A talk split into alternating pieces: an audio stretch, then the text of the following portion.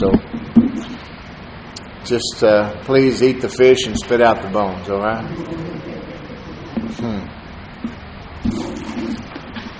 I want to talk to you a little bit about staying encouraged, though, in trying times, because I think it's important.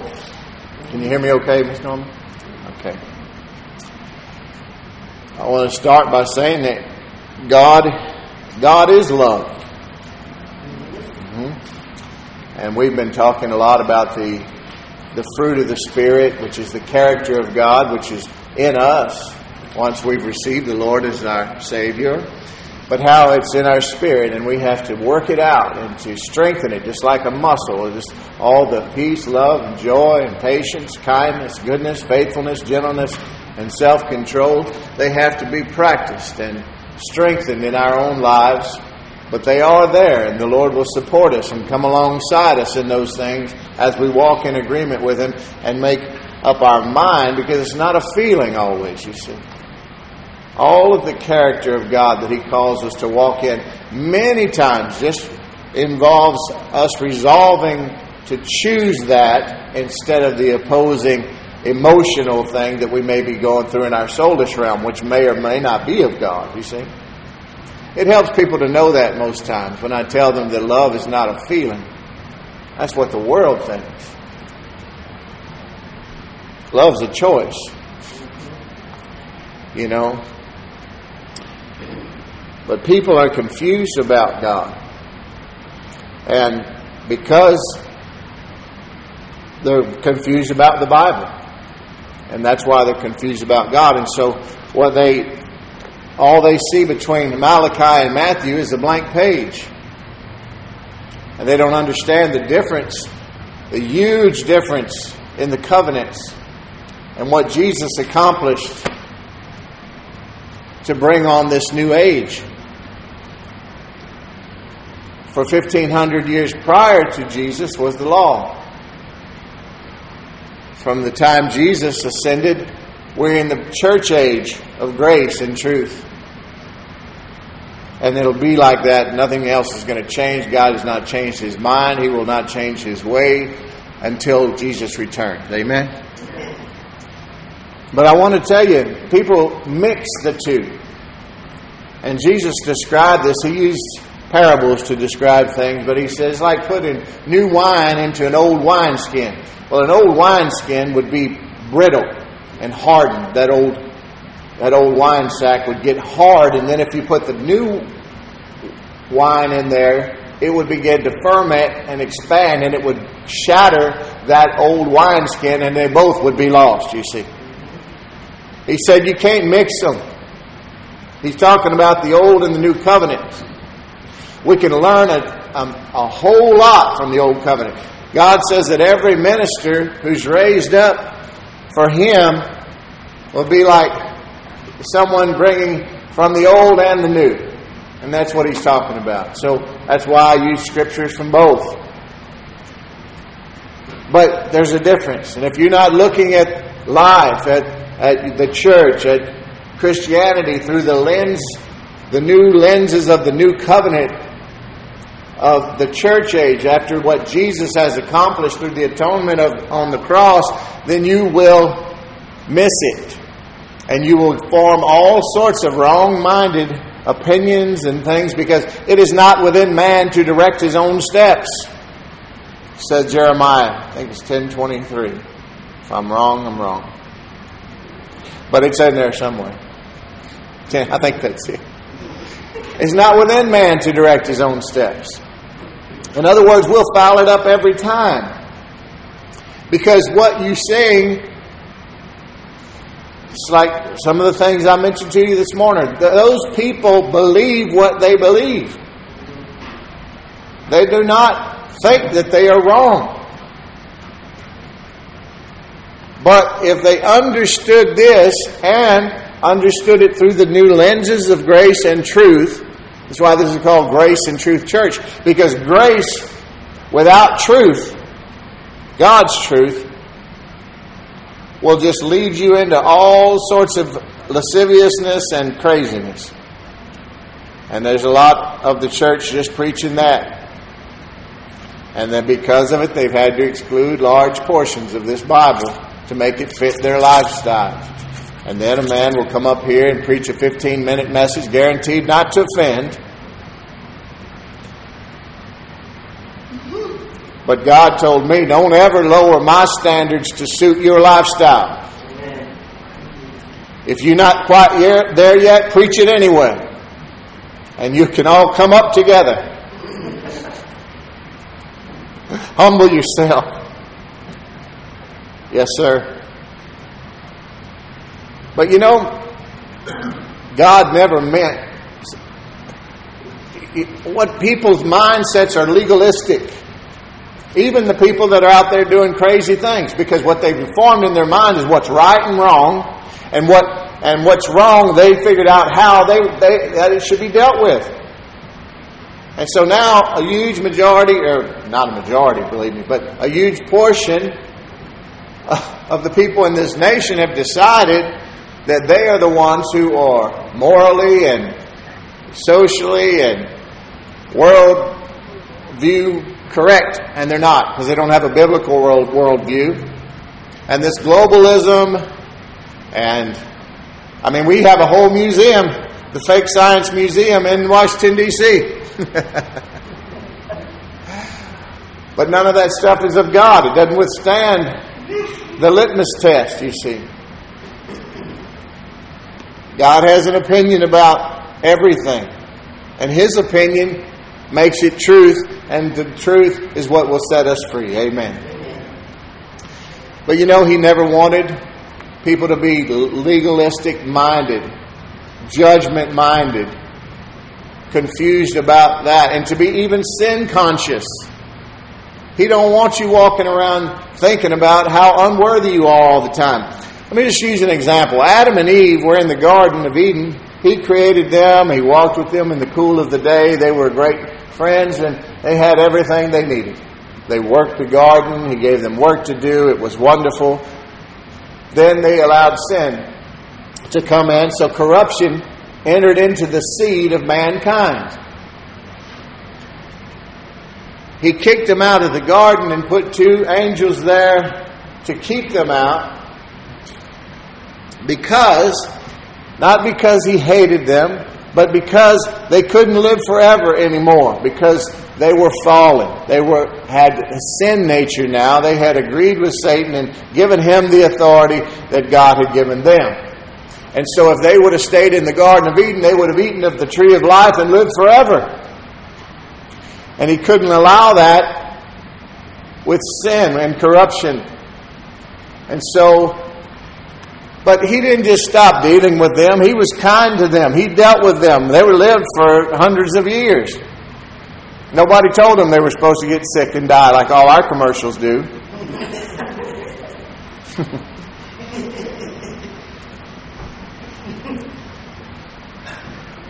the point is, he really didn't want them to be sin conscious, to be condemned, and to to walk around like that. So it was a couple thousand years before he introduced the law at Mount Sinai.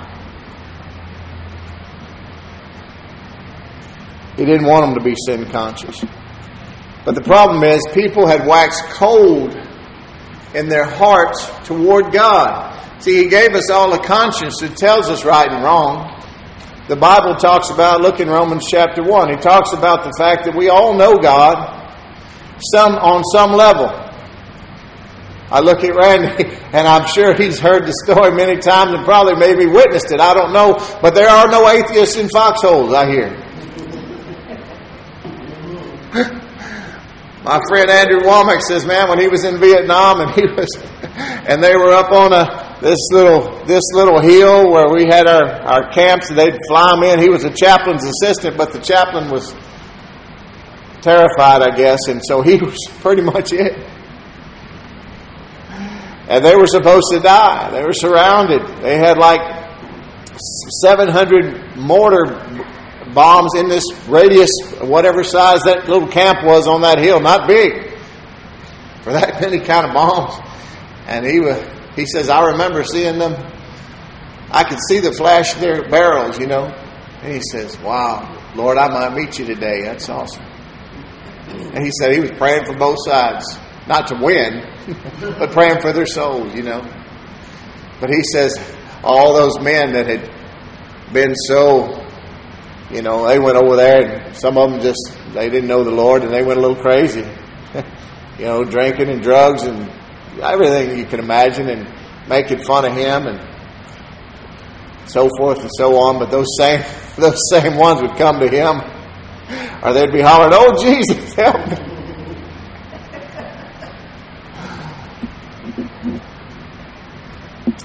But God, it did it. God did introduce the law, didn't He?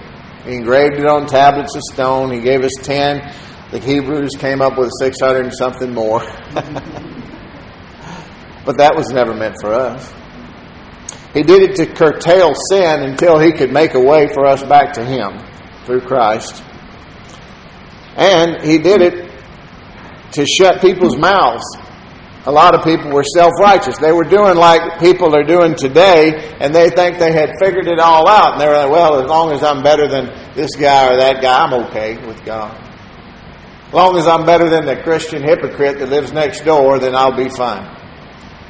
You see?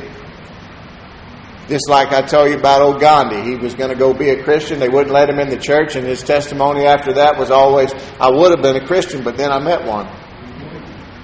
We don't want that to be our testimony. We want people to read our lives like a walking, talking Bible. A mini Jesus. Say, man, I don't know what that guy has, but I want it. You know. That should be our testimony. But people had waxed cold to right and wrong, and so he had to do something. And they were saying, Oh, we'll do that. Even at Mount Sinai, after he had brought them up out of Egypt, they put some demands on them. They said, Whatever, everything God said, we'll do it. And he said, All right, then, here it is. And he wrote it down. They talked themselves right into a bunch of burdens. But that's really not what God wanted. He wanted to shut every mouth who was bragging and coming to him in their own justification. You see?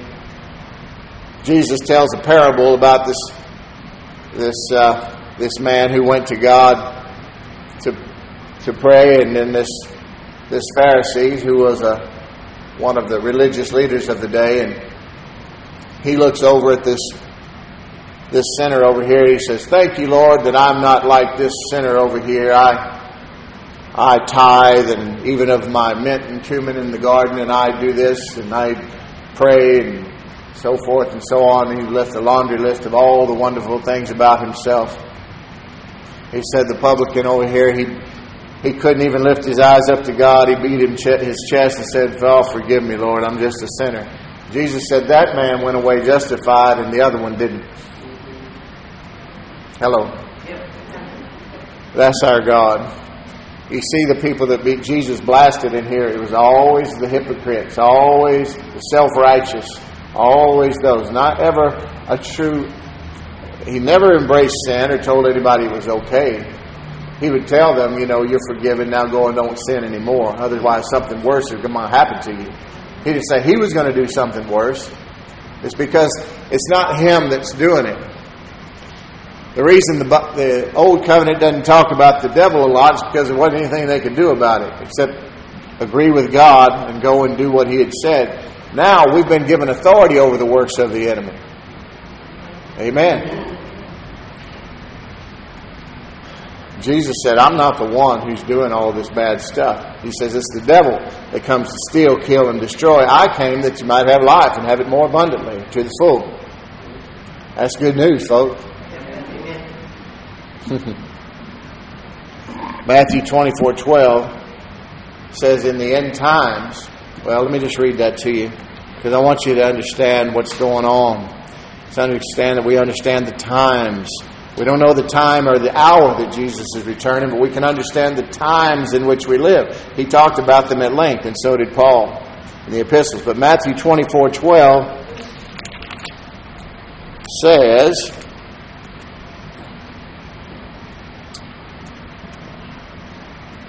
You know, I'm going to back up a little bit. Verse 10 And then many will fall away and betray one another and hate one another, and many false prophets will arise and lead many astray.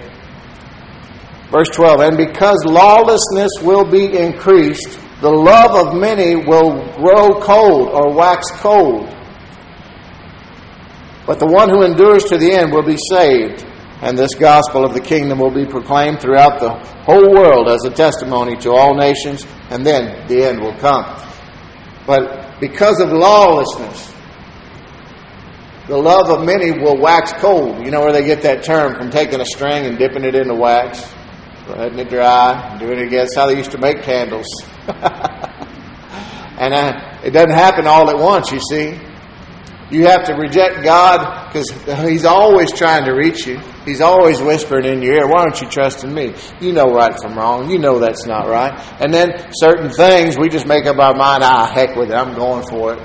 And we reject Him so long that we wax cold in our hearts regarding that truth or that thing or whatever it is.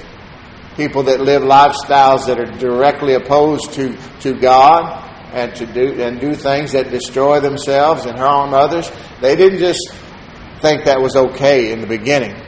Now they might argue it up and down with you because you know what they went and they found they found teachers that would tell them what they wanted to hear, what their itching ears were dying to hear, and they, they now they've surrounded themselves with people that make them feel better about whatever thing they've chosen, and in whatever portion of the Bible that disputes what they've agreed with, they just get rid of that, and they just they have to take 2 Timothy 3:16 which says all scripture is God breathed and given by inspiration of God. They have to tear that one out because otherwise they wouldn't be able to say this is just an old book written by white men it's it's not it's irrelevant now about God or what they thought about God. That's what they want you to believe. It's what the devil wants you to believe. You battle not against flesh and blood, it's against the devil and all the spiritual forces of darkness that are some of them here in this room right now. And so are angels of God, just like we just sang about. And you know what? They're both waiting for you to empower one or the other. You are the creative being that God created in His own image. Your words are forming your today and your tomorrow. And they're all in seed form. Everything in the kingdom of God is just like a seed. That's why Jesus uses so many parables about farming because it's something people would understand. We have a God, we have, you know, all the science in the whole world, they, they can never create a, a blade of grass. They might create something that looks like it and tastes like it, but it can never make another blade of grass. In other words, in other words, a scientist might be able to tell me how many seeds are in an apple. But until they can tell me how many apples are in a seed, I'm going to listen to God.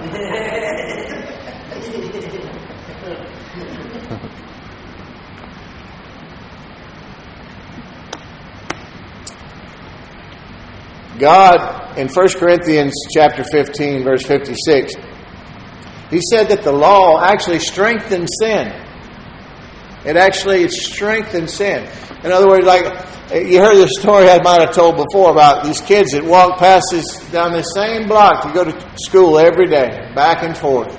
They've lived there their whole lives. They walk past it ten times a week, going back and forth to school, and they've never done anything wrong until this man goes out and lives in the yellow house in the middle of the block, and he says, "Do not throw rocks at this yellow house." And he put a sign in the yard. At the end of that week, he didn't have a single pane of glass left in that house. The law strengthens sin. You tell me, do not do this, and say, by God, I will. I don't know what it is. Lord, Lord, I pray that's not the truth with us. But it said that the law actually strengthens sin. In other, why would God allow that? If He gave this, and it's also called the law is the ministry of sin and death. We were already dead in our sin, you see, and trespasses. All have sinned and fall short of the glory of God. But the free gift of God is salvation in Christ Jesus, so don't worry about that. But the point is, we were already dead in our sins and trespasses, and he had people walking around talking about how wonderful they were, comparing themselves amongst themselves. And the Bible says anybody that does that is not wise. Jesus said, You want to compare yourself to someone? Use me. Use me.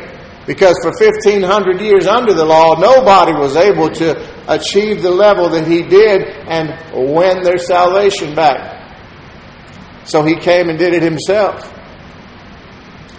And you know, you got preachers standing up there telling that uh, Christianity is just one of the ways to God, and all these other people that love God in their own way and, and call Him whatever they want, they're, they're all fine too. My Bible says there's one mediator between God and man, that's the Lord Jesus Christ. Jesus said, Apart from me, nobody, nobody's going to get to the Father except through me. Why would he step down from his throne and come down here and be treated the way he was and die a merciless death on our behalf just to be one of the ways? Now, knowing that God took his only child that he loved so much, he had been with for all eternity, and watched him create this whole world and loved so much, that God offered him up as a sacrifice, gladly doing it because he saw a family in his future, knowing how much we would hurt him along the way. Why would he do that? Just to, for him to be one of the ways? Give me a break. Now, can you understand based on that why God should be offended a little bit for those who oppose Jesus and just think they're good enough to do it on their own? I mean, come on. It just doesn't even make sense.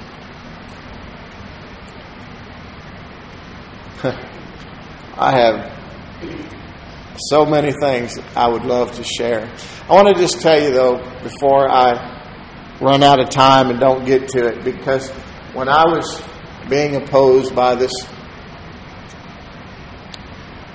I don't even like to, to, mention black and white. And that's what I told my black preacher friend who was opposing me and telling me that we're all going to hell uh, this week. I said, you know, I said, here's, here's how I see it. We, we see things differently. I, I see it based on the Bible.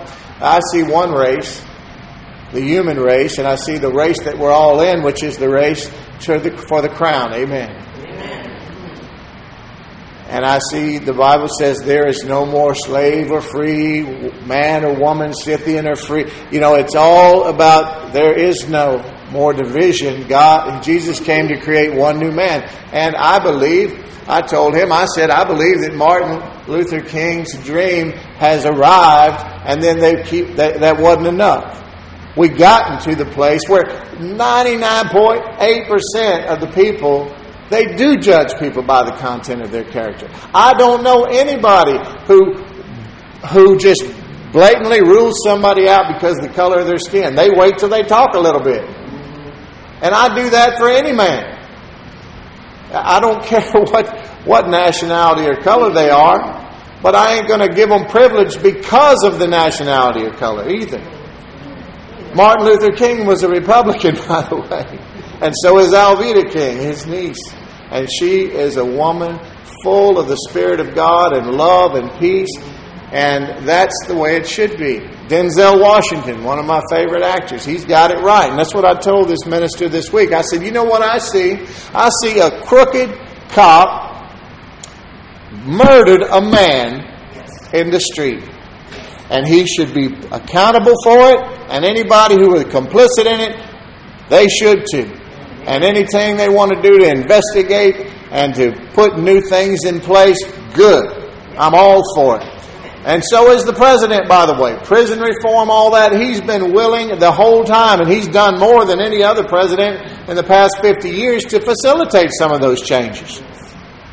I said, but you know what else I see? I see another man, a criminal, who was looting a business, killed a retired policeman, 77 years old, who was trying to defend that business. And he should be, and everyone involved in that should be punished. I said, but do you understand the difference in our stories?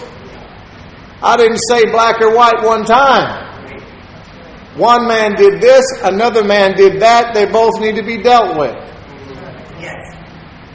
And when that becomes the policy of everyone, then there won't be a problem. When you keep making race the issue, race is always going to be the issue. God hates racism. You see that in Numbers chapter 12 when uh, Moses, his, his sister Miriam, and, and his brother Aaron, they opposed him. This is really more about opposing God's appointed leadership. But they opposed him. The reason they opposed him is they started talking about him behind his back because of his wife. She was black. She was a Cushite. And Miriam didn't like it, and you can just imagine the talk and the rhetoric. And God got mad and he put leprosy on her. and right when Aaron saw that, he knew something was coming to him and he started crying out to God. And then Moses went and interceded for them, and she was only punished for a week, and then she was all right. but let me tell you, that's not how God is doing things anymore. You see? This preacher I'm talking about, and I love him. God bless him. I told him I love you. I said, I, I, man, I, I don't want any problems with you. And I, hopefully, whatever is lacking in either one of us, God will show us and help us. And I wish all the best for you. And I pray that you do for me as well. Calling me names and stuff. I, you know, I don't care. And, I, in fact, I don't want to hear about it anymore. I'm not going to hear about it anymore. You know, I'll tell y'all, if somebody's running me down out there, don't even come tell me. I don't care. They're going to. I love them anyway. I want to keep on loving them, so don't tell me the stuff they're saying, so I have to go go pray and repent and all that too.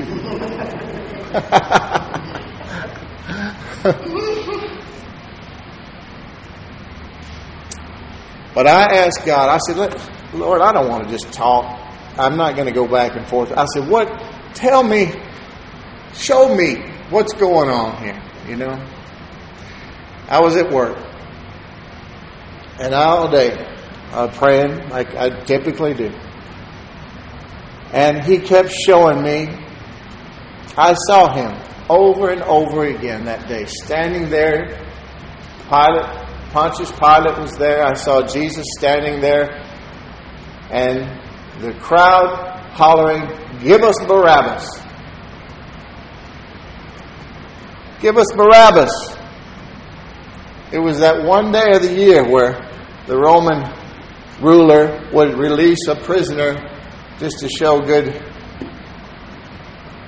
will toward the Hebrews from prison. And he, he his idea, Pilate didn't want to prosecute him. He, he should let him go because he'll have to answer that. But he knew he was innocent. He said, Let me, you want me to let this man go? Nope. Give us Barabbas. Barabbas was a murderer and an insurrectionist, a rioter. And Jesus said, That's that's all. That's all they're doing. They're rejecting me in, in favor of the world, in favor of anarchy, in favor of murder, in favor of law, lawlessness and disorder. He showed me that over and over. In other words, first of all, the big point is it should be about Him always, not about us. And he said that's what he sees. He's, he remembers it very well that day, and he sees it again now. They're rejecting God in favor of whatever they've created, whatever God they've created. And there's a large part of the body of Christ that has created a God of their imagination. Believe that. And that's idolatry. I said, Why, Lord? And he gave me Hebrews 10, 12, 15. And I want to read that. And this is what I shared with that other minister, and it enraged him. Hebrews, way back in the back, before you get to James. Hebrews chapter 12, verse 15. See to it that no one fails to obtain the grace of God, that no root of bitterness springs up and causes trouble, and by it many become defiled. A root of bitterness. And I told this man, and I've told people for years, you show me someone that believes that way, You show me someone that believes in this where everything's okay. No matter what you choose that is offensive to God, according to this word, this globalism, this this craziness, this uh, this ideology of this utopia on earth apart from God, and I'll show you someone who is wrong-minded.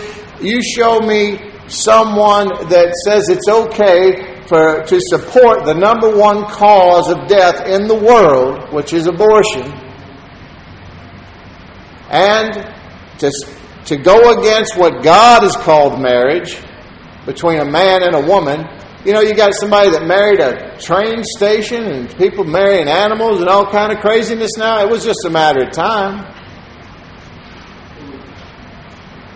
I'll show you someone with a bitter root. You show me a race baiter out there stirring people up with hatred and violence, and I'll show you someone who, even though they may call themselves a godly person, they are inspired or their vision is distorted and corrupted because they're looking through the lens of bitterness and unforgiveness. And until they repent of that, they're never going to be blessed in the grace of God which, in which we now stand.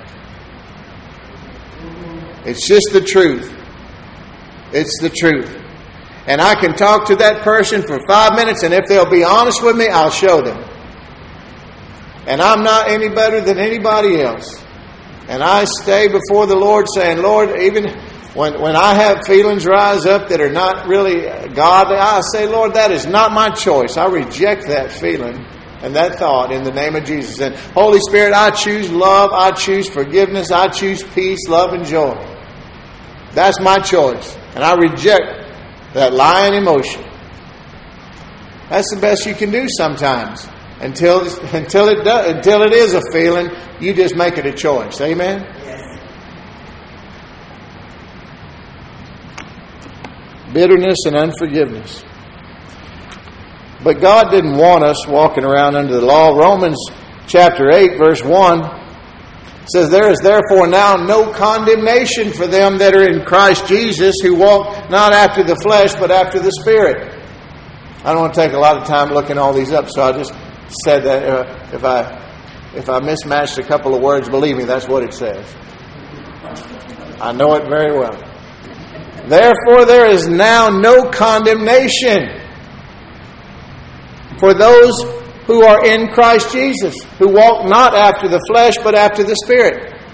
If you have the Spirit of God, you are in the Spirit.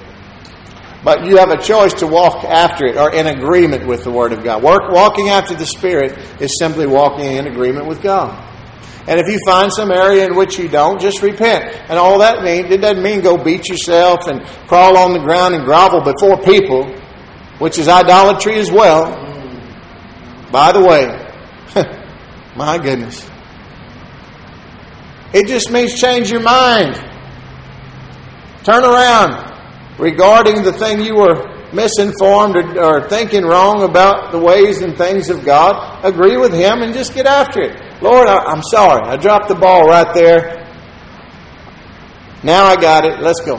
And that's the last He wants to hear about it. That is, that is the last he wants to hear about it. But he is not into victimhood. We are not victims. If we have Christ, all the promises of God in Christ are yes and amen for you. And that's what I told this man. I said, You know who I'm against? I'm against anybody who holds people down and lets them continue to perpetuate this uh, victimhood and this entitlement and this bitterness and unforgiveness, thinking that it's going to bring about the change that they want because nothing's going to bring about the change they want in their life until they agree with God and they believe the promises of God and the things that God has said about them and begin to speak it and believe it and watch what God will do. I don't care who you are, what color you are, what gender you are, what what mom and daddy and them did, you know? If you find yourself in a situation where you see the the problem with the the later you agree with God on something, the harder it is to undo sometimes. I know people that I grew up with and I love so much and I pray for every day, but they have built their lives around a lie. And now their heart are waxed so cold. Everything they built was built on the sand instead of on the rock, you see? And they look and they might, from time to time, because I know every time I pray, the Holy Spirit is going to send someone or something into their path to remind them, and they have to really just keep. But what they do is they go, Well, Lord, and then they look around and they, but I would lose all this. I would lose everything that I built my life around. Do it. Do it.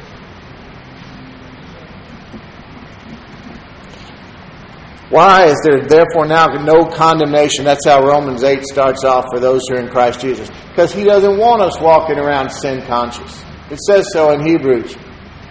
You know what condemnation is about? It, it comes from the root word condemned, right? You ever seen a sign on a building that says condemned? It means it's not fit for use. It's no good. It's worthless. Condemnation's from the devil, not from God. He don't want you to think that. And it comes from the law. Because we'll think we're doing great, and then we'll go look at these ten things hanging on the wall. Thou shalt not do. this. Ah, doggone it. There we go. You say, man, what's wrong? Is this guy saying the Ten Commandments is bad? No. Perfect. It's the character of God. But when we started thinking we were all right and really so good on our own, he said, well, really, take a look. Take a look. You want to see what good is? I'm good. Here's what I am. Oh, crud. uh, maybe I thought I was good. And then Jesus made it worse. He said, Oh, you know the Ten Commandments. Thou shalt not kill. Oh, okay. I didn't, I didn't kill nobody. You ever been mad enough to kill your brother? Probably. That's murder. Don't commit adultery. Hadn't done it. You ever thought about it? You ever looked at a woman with lust in your eyes? Then you've done it. Really? His, disciples said, Oh Lord, who can be saved? and then and then he said, You have to forgive. You have to forgive. I tell you all the time, unforgiveness is not an option for a Christian. Every time you think about holding something against somebody, you just see Jesus hanging there having taken your death penalty. Never opened his mouth to complain, not once. You'll forgive. You'll forgive. It's just not an option. But they said, Peter, I love Peter. He makes me feel better about me sometimes. But, you know, we can only make fun so far. Because, you know, Peter was crucified upside down alongside his wife. What history tells us, not the Bible, but I believe it. He didn't want. He told them, "Don't, don't crucify me in the same manner you did my Lord. I'm not worthy." He got it right in the end. But he said, Lord, how many times we have to forgive our brother in a day? Seven times? You see, he, the law was three. He thought he'd double it and add one for good measure just to impress the Lord, and it didn't work. Jesus said, No, not seven, 777. that was just a number, believe me, it's infinite. And they went, What? And all the things Jesus told them, go out, heal the sick, raise the dead, open blind eyes, preach the kingdom of God. They're like, okay, wow, even the devil's scared of us. And they didn't, they didn't balk at any of that. He said, forgive as often as you need to. They said, Lord, increase our faith. That's the only time. But let me just show you that the old way is not the new way because I'm trying to impress upon you that people have gotten it wrong. Whether they're judging people from the church or they're judging people from the street, in the church, they're judging us, they're judging anybody, and wanting judgment and condemnation and punishment. Because this preacher told me this week that because white evangelical preachers and churches will not do what God is calling them to do, to make up for what's been done to the black people, that God is using unsaved people to do all this craziness. This came from a minister who's been a minister for almost 50 years now. And that's a lie of the devil. And it's because he never understood the new covenant properly. The Bible tells us that Jesus took away the law of death, of sin and death, and condemnation. He nailed it to the cross, cross, and to make sure we understood what he was talking about, he called it the law engraven in stone. Which law? Some people say, "Oh, well, it's just the ceremonial laws that we're freed from." You see, those other six hundred about if your lizard falls in your pot, you're unclean, and all that. You see, but those weren't engraven on stone. It was only the ten.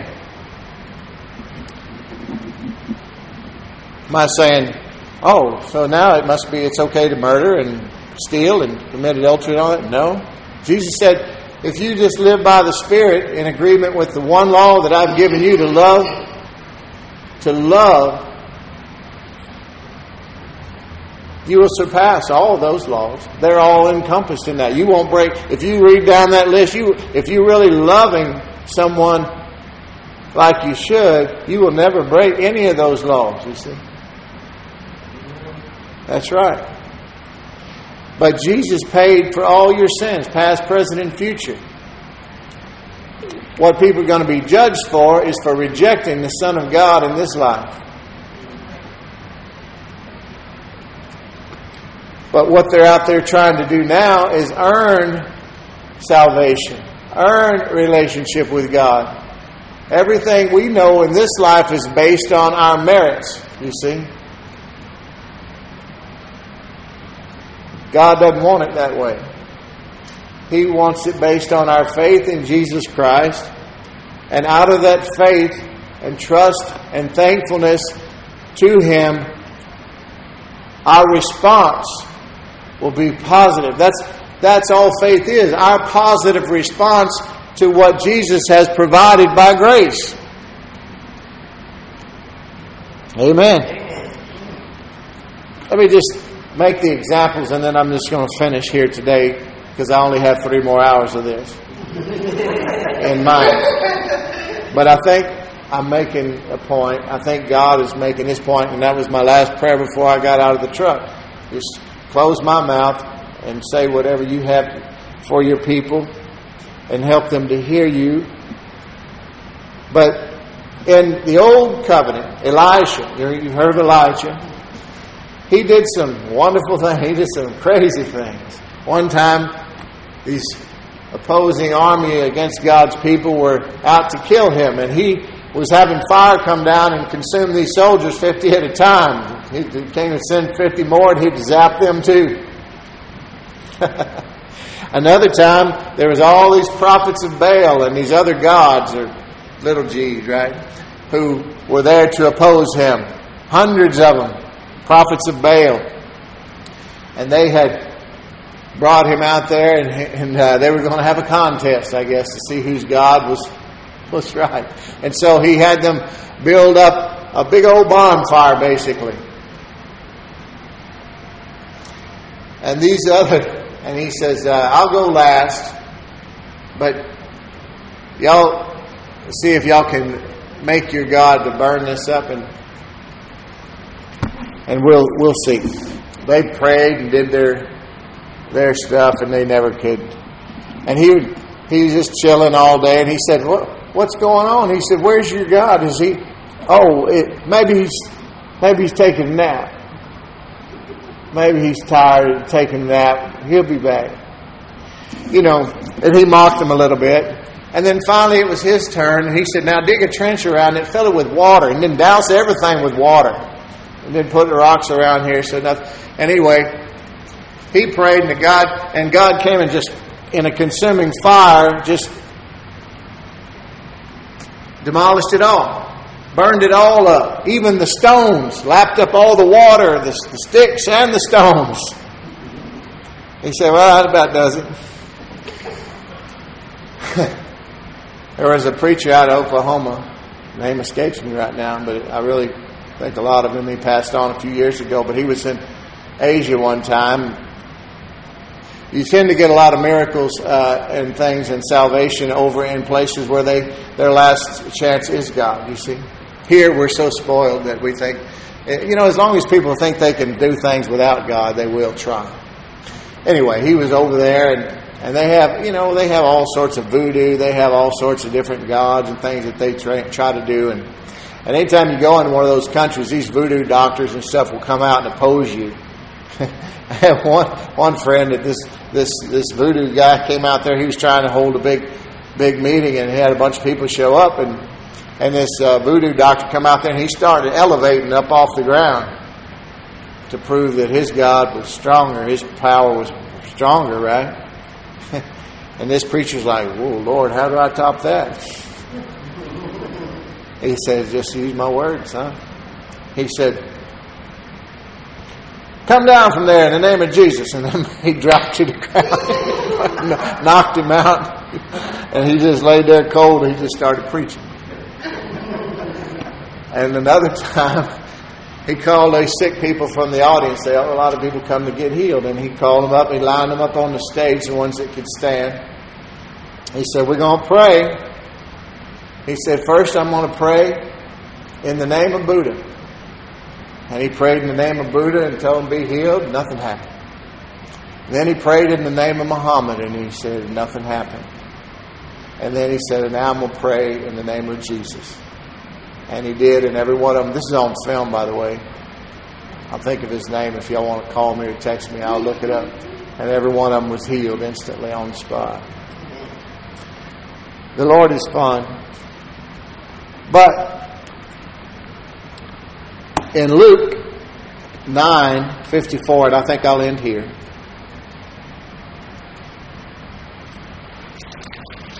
This is the new covenant. This is Jesus walking and talking with these disciples for three years, three and a half years.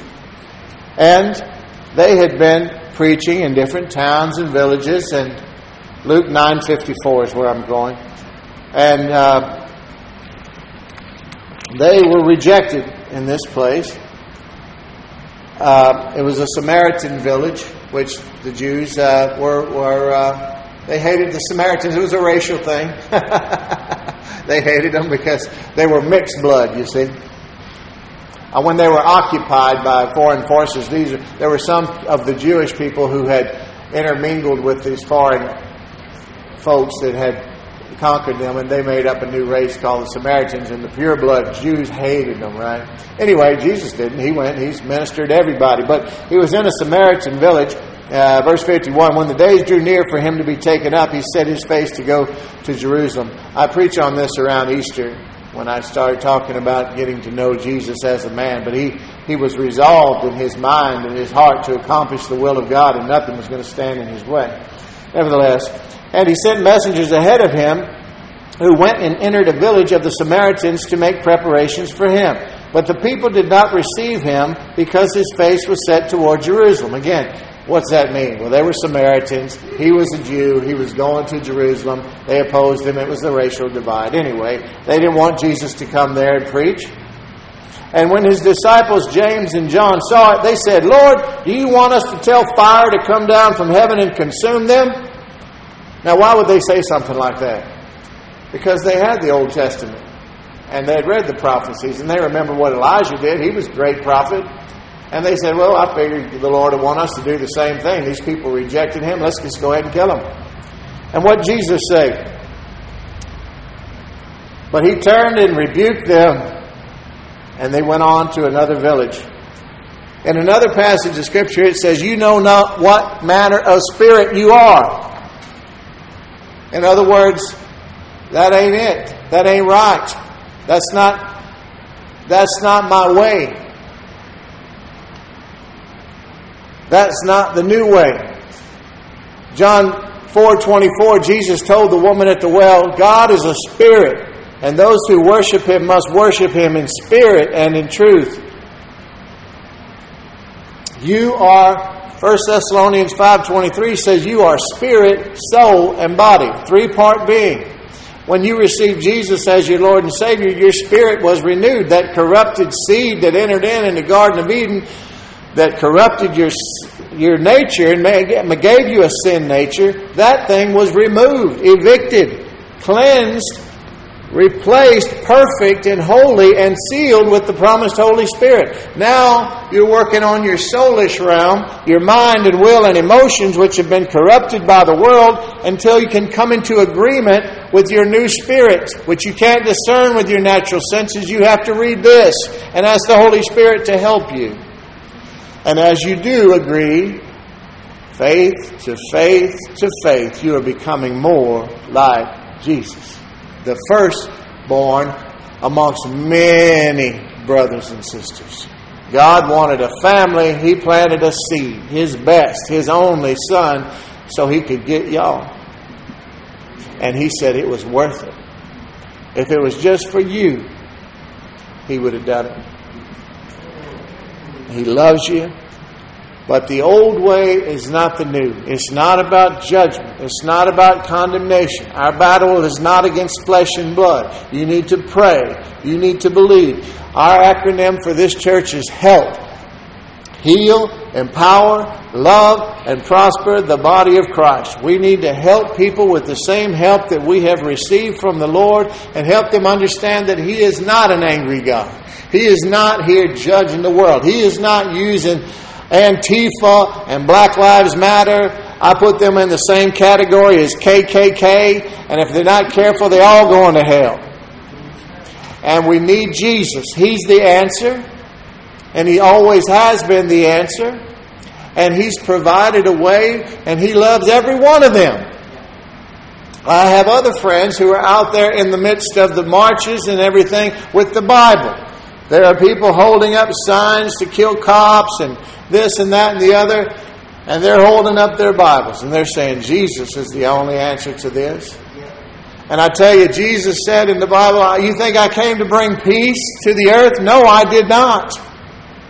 People mistake that because the night he was born, the angel says, Peace on earth, goodwill toward men. Toward those who will accept Jesus, I'm offering a way back to me.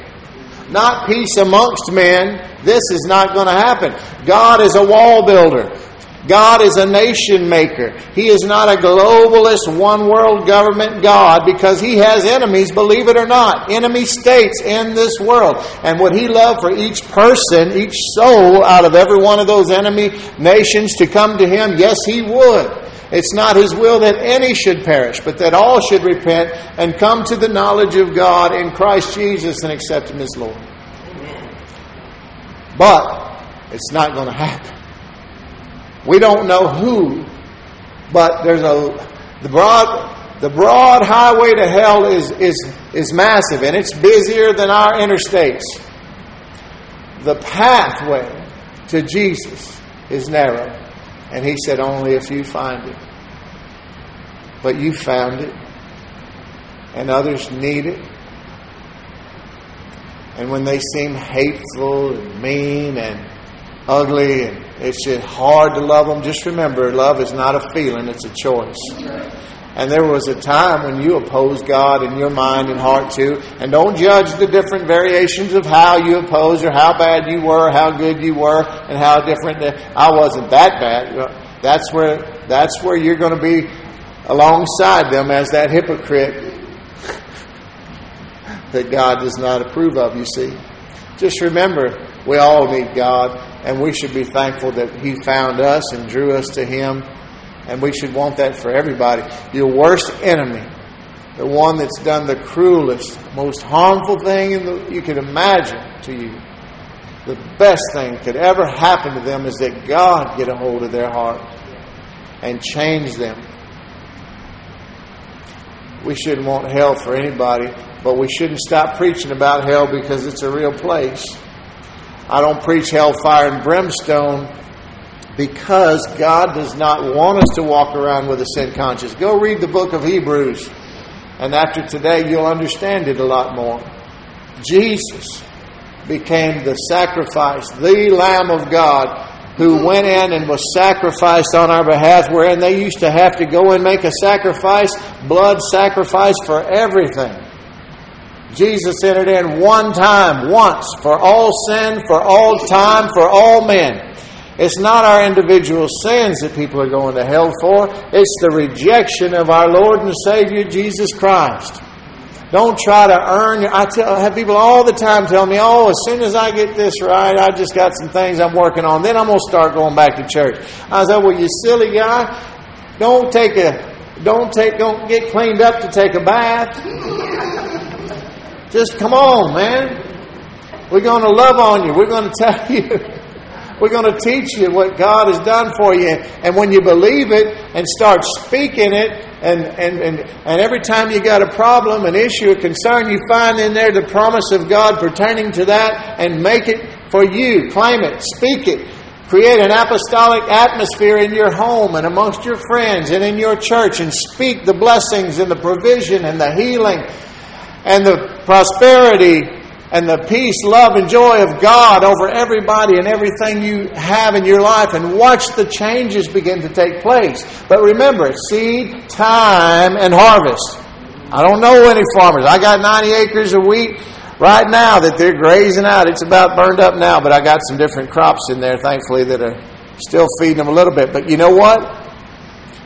When my nephew planted that field for me this year, I didn't, I didn't expect a crop the next day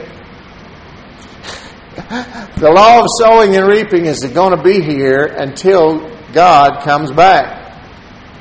So, remember, everything's in seed form. Start sowing good seed today. You know, if it weren't for God and for the fact that I know that this is just very temporary, we're only here for a flicker. How many, you know, the older you get, the more you realize that. When you start thinking about everybody you knew and loved and all the ones that are gone, I mean, all the old folks in my life are gone, obviously, but I mean, I have I have a lot of all my my brothers gone, my all my cousins. You know, they lived t- rough and tumble lives, and they died early for it. But not, not any of us, you know, life is fatal. You know, we not all anybody getting out of here alive unless the Lord comes back right now. But at some point, He's going to call us home. But he said, "Don't don't worry about storing up things here on this earth. To you know, it's all gonna it's all gonna perish anyway. The only thing that's to last when all this is burned up is this." And he said, "Some of us are going to get into heaven because we've received Jesus as our Lord and Savior, but uh, as one having walked through the fire. In other words." Our life is going to be tested by fire when we walk in to heaven, and everything that wasn't of God is going to burn up like hay and stubble. And all that's going to be left is the precious things of God. So, sow, sow some goodness, sow some love, sow some peace, sow something, sow toward the kingdom of God. And then when you get to heaven, you're going to have riches there. Where there will be rewards. We're all going to get a crown. You know why? So we can take it off and lay it down at His feet. Lord, thank you for this day and for your precious word. Lord, I hope that we've made some sense out of the things that I've tried to share with your people today. I just ask that you help them to hear clearly what you're trying to say and that they will embrace it and protect it from the enemy. Don't don't let him come and steal it with the cares of this, this life as soon as they leave this place. Help them to hold on to that seed, to plant it in the garden of their hearts, and to nurture it and allow it to grow up and bear fruit in their lives. We thank you for loving us so much. We thank you for this church age of grace and truth, and that there is no condemnation. We don't have to be sin conscious and and coming before you and getting everything under the blood every day. You, you, you made that sacrifice once and for all, and you love us. Help us to remember to run to you when we have a problem and not from you because you love us and you've already paid for everything that we've ever done. We thank you, Lord, in Jesus' name. Amen. Amen.